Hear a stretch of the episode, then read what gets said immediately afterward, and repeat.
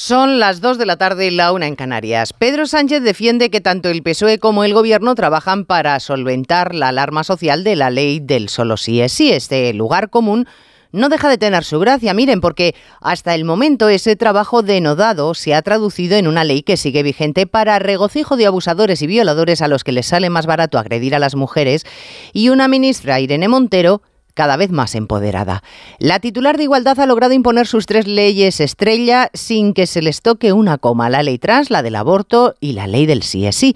Sus textos y ella misma han salido reivindicados. El presidente la mantiene y la respalda porque, como ha dicho esta mañana, estoy muy orgulloso de todos mis ministros. Así que Irene Montero 1, Pedro Sánchez 0. Resumen, si me permiten, de lo más apropiado en el día en el que, con vergüenza nacional, asistimos a cómo un club y sus dirigentes han puesto en solfa el prestigio de la competición liguera que al parecer han intentado amañar durante lustros con muchos millones de por medio.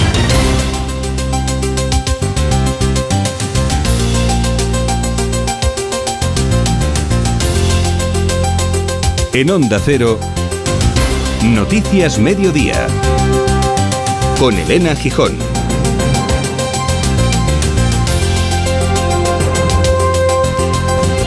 Buenas tardes. La ley del deporte salva al Barça de una investigación por vía administrativa, pero esa no es la única posibilidad. En el nuevo Código Penal se introdujo el fraude deportivo, por no hablar de la Fiscalía, que en el ámbito de la investigación por fraude fiscal al número 2 de los árbitros, a Enrique Negreira, podría ampliar sus actuaciones por pagarle durante años desde el Barça dinero supuestamente por una asesoría. Es decir, que el club blaugrana podría ser sancionado si se demuestra que efectivamente tuvieron contratado durante años al número 2 del Comité de Árbitros con la intención de que los colegiados fueran más benévolos con el Barça. El club, que ha tenido en los 17 años en los que se efectuaron los pagos, que suman 17 millones y 4 presidentes, uno de ellos, Joan Gaspar, al que todo le parecía de lo más normal y lo decía anoche en Radio Estadio. Opino que el Barça no ha hecho ninguna acción ilegal que no sea normal dentro de lo que es el mundo del fútbol. Que se haya podido pagar a una empresa que, aunque sea propietaria de un árbitro, haya podido hacer informes. Bueno, eso ya se me escapa porque en mi época, desde luego, no. Mal día para el fútbol, pero sobre todo en Barcelona, por lo que sucede en Can Barça y por la decisión de la Fiscalía de solicitar hasta 7 años de cárcel para los que organizaron el referéndum ilegal del 1 de octubre. Entre ellos, Josep María Lluvi y Luis Salvador, los dos de Esquerra. Se les aplica la modalidad agravada de malversación, además de prevaricación y desobediencia. Los de Esquerra se sienten traicionados después de pactar con el Gobierno, pero vuelcan su frustración sobre los jueces. Per Aragonés, presidente de la Generalitat. Conocemos la voluntad de venganza de una parte de la Judicatura Española. Conocemos la voluntad de venganza de una parte de la Judicatura Española. No hay sorpresa, pero sí constatamos que la evolución que se está haciendo a nivel democrático y social aún debe llegar a la Judicatura. A nivel social, doncs avui encara ha d'arribar a la Judicatura. El Partido Socialista abre la puerta al acuerdo con todos los grupos parlamentarios, con todos, insisto, para reformar la ley del solo sí es sí. Han cambiado el hay partidos con los que no vamos a negociar por el se necesita el concurso de todos. El presidente del Gobierno, que no ha logrado entenderse con Podemos, ha hecho un apoyo explícito de todos sus ministros, incluida ella, Irene Montero. Yo estoy orgulloso del trabajo que hacen todos y cada uno de los ministros y ministras del Gobierno de España. Cuando tomaron posesión como ministros y ministras del Gobierno de España, les dije: vosotros ya no sois ministros y ministras de un partido político o de otro, sois ministros y ministras del Gobierno de España. Hay más noticias de la actualidad de la mañana y vamos a repasarlas en titulares con María Hernández y Paloma de Prada. La policía investiga la caída de un bebé de 1 año y medio que se ha precipitado desde un 3er piso de una vivienda de la localidad valenciana de Alcira. Las primeras hipótesis apuntan a que se trata de un accidente. El pequeño ha sido trasladado grave al hospital, inconsciente pero con constantes vitales. La compraventa de viviendas marca un récord en España el año pasado, aunque diciembre rompe la tendencia positiva y cae más de un 10%, confirmando la ralentización del mercado inmobiliario por la subida de tipos. La vivienda de segunda mano sigue liderando las operaciones. El presidente ruso busca reforzar el respaldo de su aliado Lukashenko, con el que hoy se ha reunido a las afueras de Moscú. La conferencia de seguridad de Múnich del fin de semana, en la que participan decenas de dirigentes mundiales, será un nuevo respaldo a Ucrania y a su presidente Zelensky. El sondeo del CIS dispara al PSOE en intención de voto y aumenta su distancia del Partido Popular a más de 2 puntos, en plena polémica por la reforma del solo sí es sí. Según la encuesta de Tezanos, el choque interno en la coalición de gobierno sí afecta a Podemos, que pierde 1,5 puntos. Ha fracasado la negociación entre el Ministerio y los letrados de la Administración Administración de Justicia, que mantienen la huelga indefinida que iniciaron hace casi un mes. La reunión entre el Ministerio y los convocantes ha terminado tras más de 15 horas sin acuerdo y entre reproches mutuos. La historiadora y ensayista María Elvira Roca gana el premio Primavera con su primera novela, Las Brujas y el Inquisidor. El jurado ha elegido por mayoría su relato sobre el episodio de brujería de la aldea de Zugarramendi a comienzos del siglo XVII. En cuanto al tiempo, este fin de semana de carnaval se presenta soleado, aunque marcado por la calima y el fuerte viento en el sur. Un levante que no va a impedir que se alcancen valores primaverales con máximas de hasta 25 grados, Cristina Rovirosa. No va a ser un episodio fugaz ese polvo en suspensión que llega del Sáhara arrastrado por el viento, invisible al ojo humano, pero tan denso como para teñir de un tono opalescente el cielo. Se va a quedar en Andalucía, Ceuta, Melilla y Baleares, al menos hasta el domingo. En el resto del país, ambiente soleado, aunque según avance el sábado, las nubes engordarán en el sur y en el centro, y el domingo se extenderán al Cantábrico, donde pueden caer algunas gotas. También se espera tiempo revuelto en Canarias. Las máximas irán cogiendo impulso: 25 grados a la sombra en Sevilla o 23 en Pontevedra. En ninguna capital de provincia se bajará de los 15 en las horas centrales del día. Hola, soy tu yo del futuro y mira lo que tengo. ¡Menudo coche! Pues lo he conseguido gracias a ti. Hay decisiones de las que no te arrepentirás. Consigue ahora tu Opel Corsa o Opel Crossland con una financiación increíble, entrega inmediata y 4 años de garantía. Tu yo del futuro te lo agradecerá. Encuéntralo en opel.es. Este domingo a las 10 de la noche, gran estreno en televisión de Pecado Original. Y después, un nuevo capítulo de Secretos de Familia. Y de lunes a viernes a las 5:30 de la tarde. Yo voy a ser rica, Seidem. Nuevos capítulos de Pecado Original en Antena 3. Con las lentillas, el polvo, los ordenadores, notamos los ojos secos, nos pican. La solución es Devisión Lágrimas. Devisión alivia la irritación y sequedad ocular. Devisión Lágrimas. Este producto cumple con la normativa vigente de producto sanitario. El 19 de febrero vuelve el Zurich Maratón de Sevilla. Vive la gran fiesta del running en Andalucía.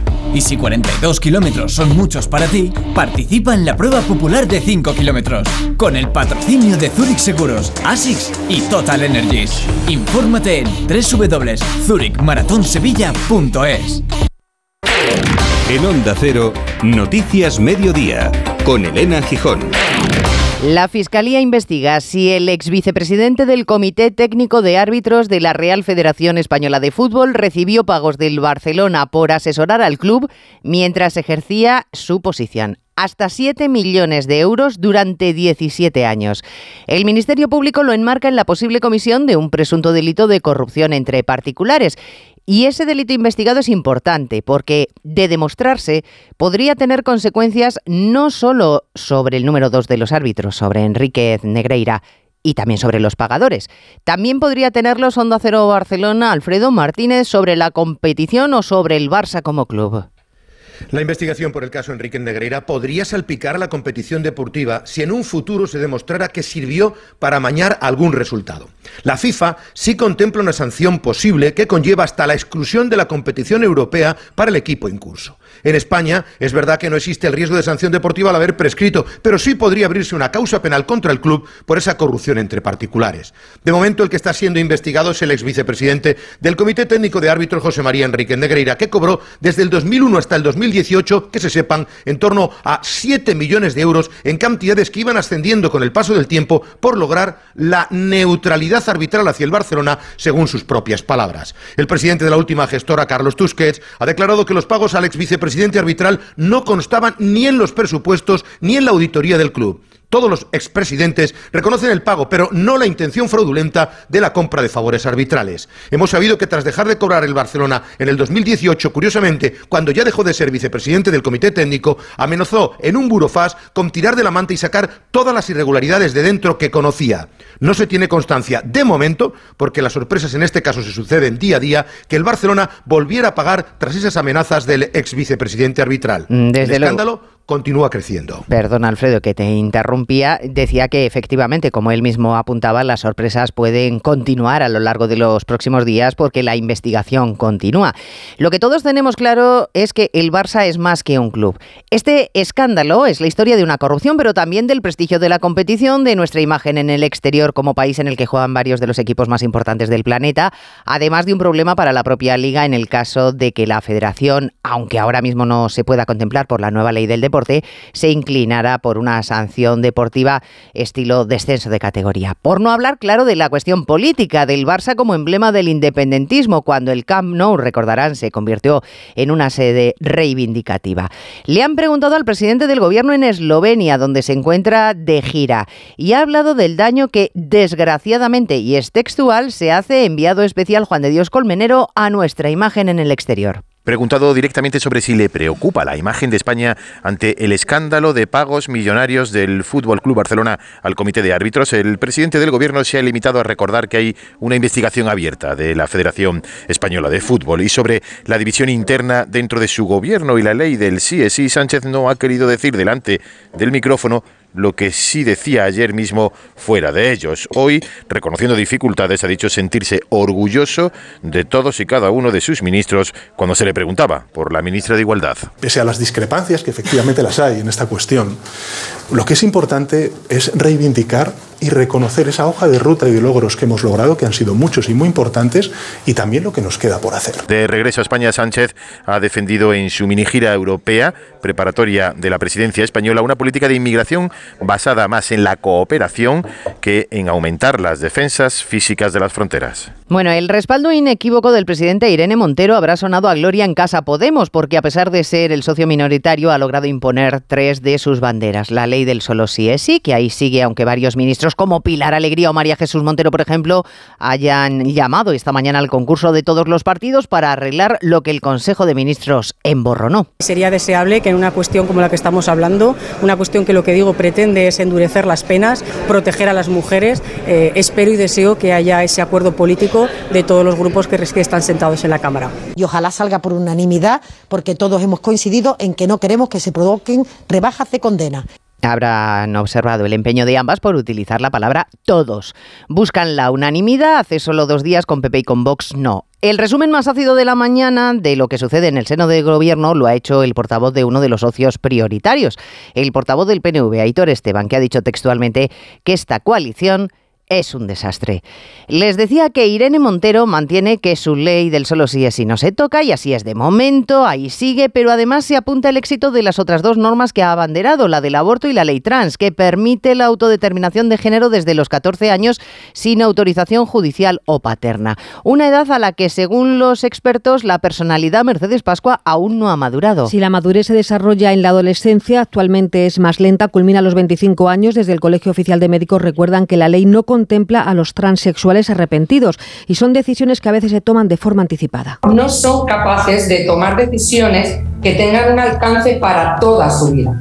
Esas grandes decisiones que van a repercutir en el resto de sus vidas, como puede ser una reasignación de sexo, sí, pues no tienen la madurez suficiente. El jefe de psiquiatría del Gregorio Marañón, Celso Arango, advertía en el Congreso que hay jóvenes con otros trastornos que creen que siendo trans lo van a superar, y no es así. De ahí el error de no haber consultado a los especialistas. Bueno, ya han escuchado que el presidente ha respaldado inequívocamente a Irene Montero, ha hablado del escándalo en el Barça, y a propósito de la petición de la Fiscalía de solicitar malversación agravada para Jove y Salvador por su participación en el referéndum del 1 de octubre, se ha limitado a decir que Cataluña está mejor ahora que cuando se celebró esa consulta ilegal.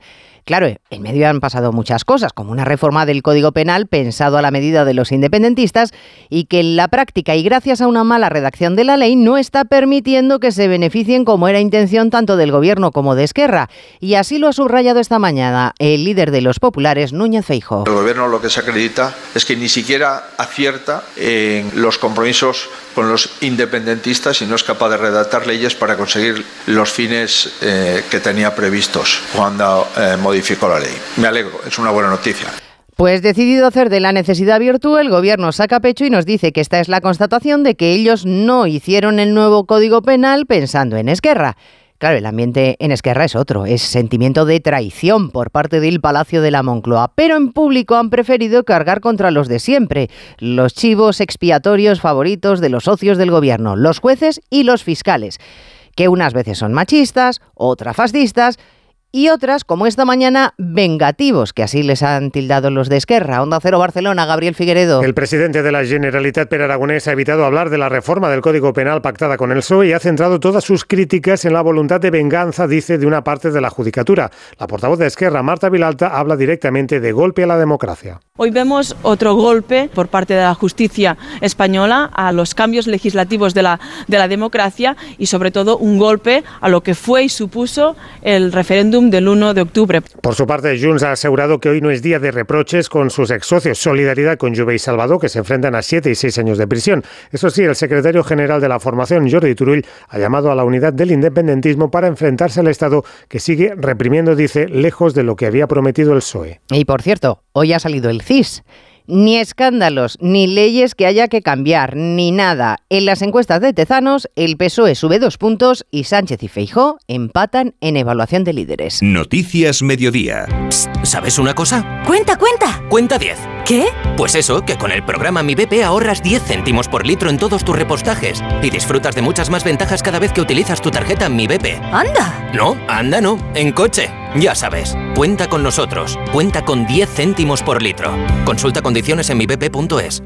¿Qué le parece cuando le llaman a usted macaloca? ¿Usted va a volver a la política? Pero usted no se fue porque tenía una enfermedad. ¿Qué limitaciones tiene, Santiago Pascal? ¿Usted lo ha visto eso? Ha descubierto usted ahora que hay nazis en Vox. ¿Qué significa no fueron sutiles? ¿De quién está hablando? ¿Nombre y apellido de alguien? ¿Usted va a volver a la política? ¿Quiere que le pregunte por ETA? Lo de Évole. Entrevista a Macarena Olona. Programa doble el domingo a las 9:25 de la noche en La Sexta. Si buscas coche sin caer en el derroche, quecochemecompro.com. Rentino nuevo sin dejarlo para luego, quecochemecompro.com. Usados 100% garantizados, quecochemecompro.com. El 19 de febrero vuelve el Zurich Maratón de Sevilla. Vive la gran fiesta del running en Andalucía. Y si 42 kilómetros son muchos para ti, participa en la prueba popular de 5 kilómetros. Con el patrocinio de Zurich Seguros, ASICS y Total Energies. Infórmate en www.zurichmaratonsevilla.es. Síguenos en Twitter, @mediodíaoc. Las administraciones públicas deben más de 1,5 billón de euros a cierre de 2022, el cierre de año más elevado de la serie histórica según datos del Banco de España. Deuda galopante, sobre todo de la Administración Central, aunque es verdad que algo se ha aliviado respecto al año anterior, menos, eso sí, del compromiso adquirido con Bruselas y gracias en parte a los fondos Next Generation que se está mirando con lupa desde Bruselas.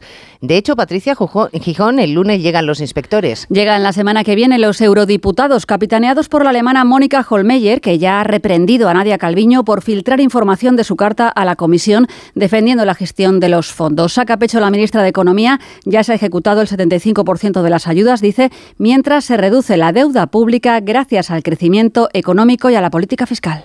La ratio de deuda pública sobre el PIB ha bajado en más de 5 puntos porcentuales en un solo año, lo que confirma el fuerte compromiso de nuestro Gobierno con la responsabilidad fiscal y la gestión eficiente de los recursos públicos. El Estado es el que más deuda acumula, según el Banco de España, 1,3 billones junto a la Seguridad Social con más de 100.000 millones de euros. Y el Instituto Nacional de Estadística, entre tanto, certificando el parón del mercado inmobiliario. A pesar de los buenos datos que arroja 2022 en su conjunto, las operaciones de compraventa se han frenado en la recta final del año. Se notó en noviembre, pero se ha intensificado en diciembre con una caída del 10%. Es decir, que durante el año las operaciones que se firmaron fueron muchas, pero se ha certificado que el final del año no fue tan próspero, Pedro Pablo González, como se podía esperar.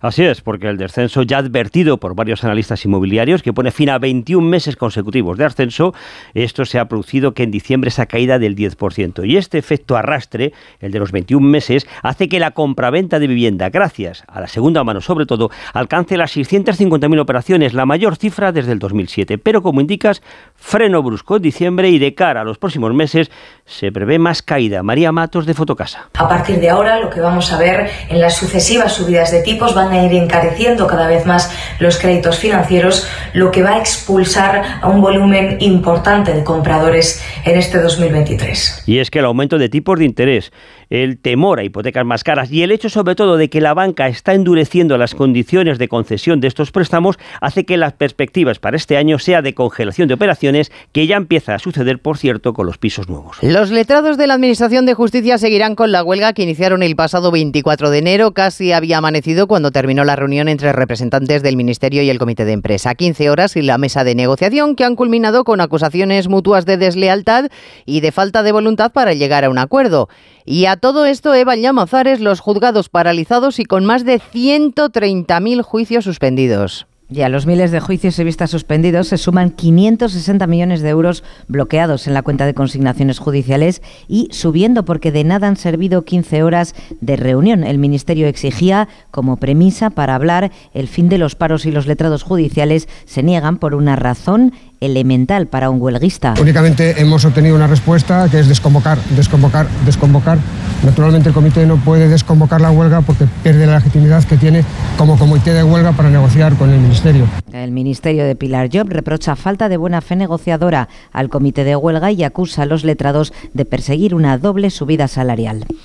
Nos vamos hasta Ucrania, hacia la guerra. La ciudad de Bakhmut se está librando una de las contiendas fundamentales, el asedio ruso que ha llevado a las autoridades ucranianas a ordenar la evacuación de los poco más de 6.000 civiles que permanecían en la ciudad. Eso en el campo de batalla. En los despachos, el presidente Putin agasajando a su aliado más estrecho, el bielorruso Lukashenko, el que dice que puede multiplicar hasta 7 veces su ejército. Moscú, Xavi Colás. Lukashenko jugó en su día a hablar con la Unión Europea y con Moscú al mismo tiempo, pero hoy es el tridente de Vladimir Putin al norte de Ucrania. El 24 de febrero del año pasado, tras semanas negando que fuese a hacerlo, permitió a Rusia atacar desde su territorio.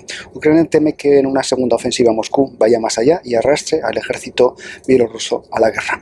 Lukashenko ha dicho que Putin nunca le ha pedido que se sume a los combates y que su país no tomará parte a menos que los ucranianos le ataquen. Así que incluso una provocación impostada valdría para apretar el gatillo bielorruso, que dejaría a Kiev muy expuesta, pues está demasiado cerca de la frontera norte. Rusia ha acusado por su parte a Estados Unidos de incitar a Ucrania a escalar la guerra al respaldar los ataques en Crimea y ha avisado de que Washington está ahora directamente involucrado en el conflicto solo porque un puñado de locos tiene sueños de vencer a Rusia. Bueno, pues con este escenario se está celebrando hoy mismo la Conferencia de Seguridad en Múnich. Líderes de 45 países de todo el planeta, Francia, Italia, Alemania, de los europeos, analizan la evolución de la guerra. España, según el presidente Sánchez, tiene cada vez un peso más importante en la comunidad internacional. Bien, pues Sánchez no está en la cita de Múnich, es el ministro de Exteriores, José Manuel Álvarez, quien nos representa. Noticias Mediodía. Onda Cero. Con las lentillas, el polvo, los ordenadores, notamos los ojos secos, nos pican. La solución es Devisión Lágrimas. Devisión alivia la irritación y sequedad ocular. Devisión Lágrimas. Este producto cumple con la normativa vigente de producto sanitario. Bienvenidos a bordo. El nuevo SUV C5 Aircross llegará en hora al destino. Casa rural en familia. Pueden depositar las bicicletas y mascota en el maletero más amplio de la gama. Nuevo SUV Citroën C5 Aircross Plug-in Hybrid. Tan generoso como tú. Súbete a los días de hasta el 20 de febrero con una financiación súper generosa. Citroën. Condiciones en citroen.es. Las noticias recientes nos dan pocas alegrías. Aún así, debemos disfrutar de la vida. ¿Ansiomet te puede ayudar? Ansiomet con Crocus Atibus mantiene tu ánimo positivo. Ansiomet de Pharma OTC. Donde pongo el ojo, pongo la oferta. Dos gafas de marca con antirreflejantes por solo 89 euros. Infórmate en soloptical.com. Las novedades del caso Negreira siguen poniendo al Barcelona en una difícil situación. Óscar Conde, buenas tardes. Buenas tardes, Elena. Pese a que la Liga dejó claro ayer que en caso de demostrarse estos presuntos delitos no podría haber sanciones para el Barça al estar ya prescritos, lo cierto es que estos castigos sí podrían llegar fuera de nuestro país. UEFA sí podría sancionar y dejar fuera de competiciones europeas a la entidad blaugrana si se demuestra que ha estado implicada en alguna actividad destinada a influir en el resultado de algún partido. Hoy La Vanguardia asegura que esos pagos al ex número 2 del Comité Técnico de Árbitros habrían comenzado ya en 1994, mientras que el diario El Mundo ha confirmado que Enrique Negreira habría amenazado al Barcelona con hacer públicas irregularidades cuando se rompió su contrato en 2018. En definitiva, un polémico asunto que no deja indiferente a nadie. Opiniones hoy del técnico del Real Madrid, Carlo Ancelotti, y del actual entrenador del Villarreal y ex del Barça, Quique Setién. Que la gente dude de la competición no es algo bueno. El deporte es algo que tiene que ser limpio siempre. Todos intentamos de trabajar para que el juego sea limpio. Hay muchas cosas que están podridas y que ya te das cuenta en el transcurso de los años que tienes muy poca capacidad para cambiar las cosas. Siempre ha habido y habrá muchísima gente que le ha sacado un beneficio a este deporte por encima de realmente de sus posibilidades. Y todos sabemos que donde hay dinero, pues hay siempre mucha gente interesada. Un Barcelona en el que se ha confirmado hoy la lesión de Pedri. El canario va a estar entre 2 y 3 semanas de baja a causa de ese problema que sufrió en el recto anterior de la pierna derecha anoche en el transcurso del duelo de Liga Europa frente al Manchester United. Un encuentro de ida de 16avos de final que terminó empate a 2 y que ha dejado todo por decir para la semana próxima en Old Trafford, partido que también se va a perder Gavi tras ver ayer cartulina amarilla. Fue mejor el United con un sensacional Rashford, aunque el Barça se pudo llevar la victoria con un buen arreón final en el que el colegiado no vio un posible penalti por mano de Fred, que cabreó bastante a Xavi Hernández. Que es un penalti como una catedral, ¿no? ¿Cómo te vas a sentir? Ya no nos lo dieron en Milán en Champions, hoy tampoco. Pues no lo sé qué hay que hacer para perder un penalti de manos ya. Son manos clarísimas, pero clarísimas, vamos. Además lo han chequeado, me ha dicho el cuarto que lo han chequeado y dice que no. Me parece increíble. Mejor le fue al Sevilla, que mostró su mejor versión en su torneo fetiche, superando 3-0 al PSV Eindhoven. Miramos ya una nueva jornada de Liga que se abrió hoy con el Girona Almería, que mañana va a tener 4 citas: Real Sociedad, Celta, Betis, Valladolid, Mallorca, Villarreal y ese es Osasuna, Real Madrid, para el que Ancelotti recupera a Vinicius y Courtois, aunque no podrá contar ni con Benzema ni con Kroos, ausencias que se unen a la de Mendy. Destacan también para el domingo el partido del Barça ante el Cádiz y un clásico de nuestro fútbol como es Atlético de Madrid, Athletic de Bilbao, en el que Valverde estrenará su renovación con los vascos hasta 2020. En baloncesto, servida ya la primera semifinal de la Copa del Rey, la van a disputar mañana Real Madrid y Unicaja. Tras superar en 2 apretados partidos ayer a Valencia y Barcelona, dieron los malagueños la sorpresa al dejar fuera al Barcelona, sufrieron los blancos para superar por un punto a los valencianos. Una primera semifinal que afronta con ganas el técnico madridista Chus Mateo. Ilusionados con jugar una semifinal más, sabiendo que nos vamos a enfrentar a un equipo que juega bien, que estará también muy ilusionado por vencer al Real Madrid después de haber hecho la gesta de ayer de vencer a Barcelona, con ganas de afrontar la semifinal juntos, con ganas de sacar un partido que promete ser difícil. Se pierde el resto del torneo el madridista Sergio Llull tras lesionarse en la rodilla derecha. Hoy se completan los cuartos de final con los partidos Tenerife-Gran Canaria y Juventud-Baskonia. La Costa del Sol es uno de los principales destinos turísticos de Europa y del mundo, pero también una de las zonas con más enclaves arqueológicos de interés. Todas las civilizaciones de Occidente han dejado su huella en este territorio de paso entre el Mediterráneo y el Atlántico, entre Europa y África. Por eso la oferta cultural se une a la de sol y playa, ocio, gastronomía, deportes y naturaleza. En Rincón de la Victoria, uno de los municipios turísticos de la Costa del Sol, la obra de un edificio de viviendas junto a la playa permitió descubrir los restos de una de las villas romanas mejor conservadas de España. La espectacular Villa Antiopa, con 1800 años de antigüedad. Ya se puede visitar y desde allí se emitirá el programa Por fin no es lunes con Jaime Cantizano, en directo desde Villa Antiopa, en Rincón de la Victoria, con Turismo Costa del Sol, Diputación de Málaga y el Ayuntamiento de Rincón de la Victoria. El sábado 18 de febrero, desde las 8 de la mañana, Por fin no es lunes, con Jaime Cantizano. Te mereces esta radio. Onda Cero, tu radio. Onda Cero. Noticias Mediodía. El premio Primavera de Novela ya tiene dueño en este 2023. La escritora malagueña Elvira Roca Barea por su obra Las Brujas y el Inquisidor. Francisco Paniagua. La novela rescata a Alonso de Salazar, un personaje que en la época 1609 tuvo una importancia extraordinaria, dice la autora, porque a pesar de ser un enviado como inquisidor a la aldea de Zugarramurdi por un caso de brujería, la visión que va a aportar es muy distinta a la habitual. Unas personas son acusadas de brujería, son acusadas por sus vecinos. Empieza un proceso de acusación y realmente es una epidemia, o sea, de acusaciones mutuas de unos a otros, etcétera. Llega un momento en que afecta a miles de personas. Es un problema social de primer orden, ¿no? Las Brujas y el Inquisidor se ha alzado con el premio Primavera de Novela entre 1.335 originales. Está dotado con 100.000 euros. La editorial Espasa lo pondrá a la venta el 22 de marzo. Es viernes y, por tanto, día de estrenos en la cartelera de cine. Los avanzamos con Diana Rodríguez. En la resaca de los Goya más cine, tercera entrega de las aventuras del superhéroe más pequeño de Marvel. Ant-Man y la avispa intentan sobrevivir en el reino cuántico. Eres un hombre interesante, Scott Lang. Eres un vengador. Dos influencers modelos se embarcan en un lujoso crucero por la Polinesia y cuando el barco se hunde deja a los supervivientes varados en una isla desierta y la jerarquía cambia. Lleva por título El Triángulo de la Tristeza. No creo que sea posible, señora, porque este es un barco a motor. Sí.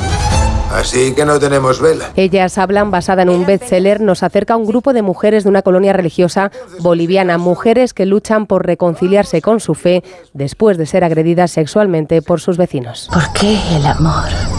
La ausencia de amor, el fin del amor, la necesidad de amor. Genera tanta vida. Y para aligerar una comedia coproducida entre España y México, La novia de América, dos hermanos acuden a la boda de su padre y descubren que su futura esposa es mucho más joven que ellos. La diversión está servida. Que levante la mano alguna invitada que no se haya tirado Arturo. Ay, por favor. Vamos, con alegría. Mira, ahí se te escapó una. Y como estamos ya en el fin de semana de carnaval, les dejamos con una chirigota de Cádiz. Porque hoy es la gran final del concurso de agrupaciones del carnaval en el Teatro Falla. Así terminamos. En la realización técnica ha estado Dani Solís, en la producción Cristina Rovirosa. Volvemos a las 3. Gracias, señores, por estar ahí. Muy buenas tardes. En Onda Cero, Noticias Mediodía, con Elena Gijón.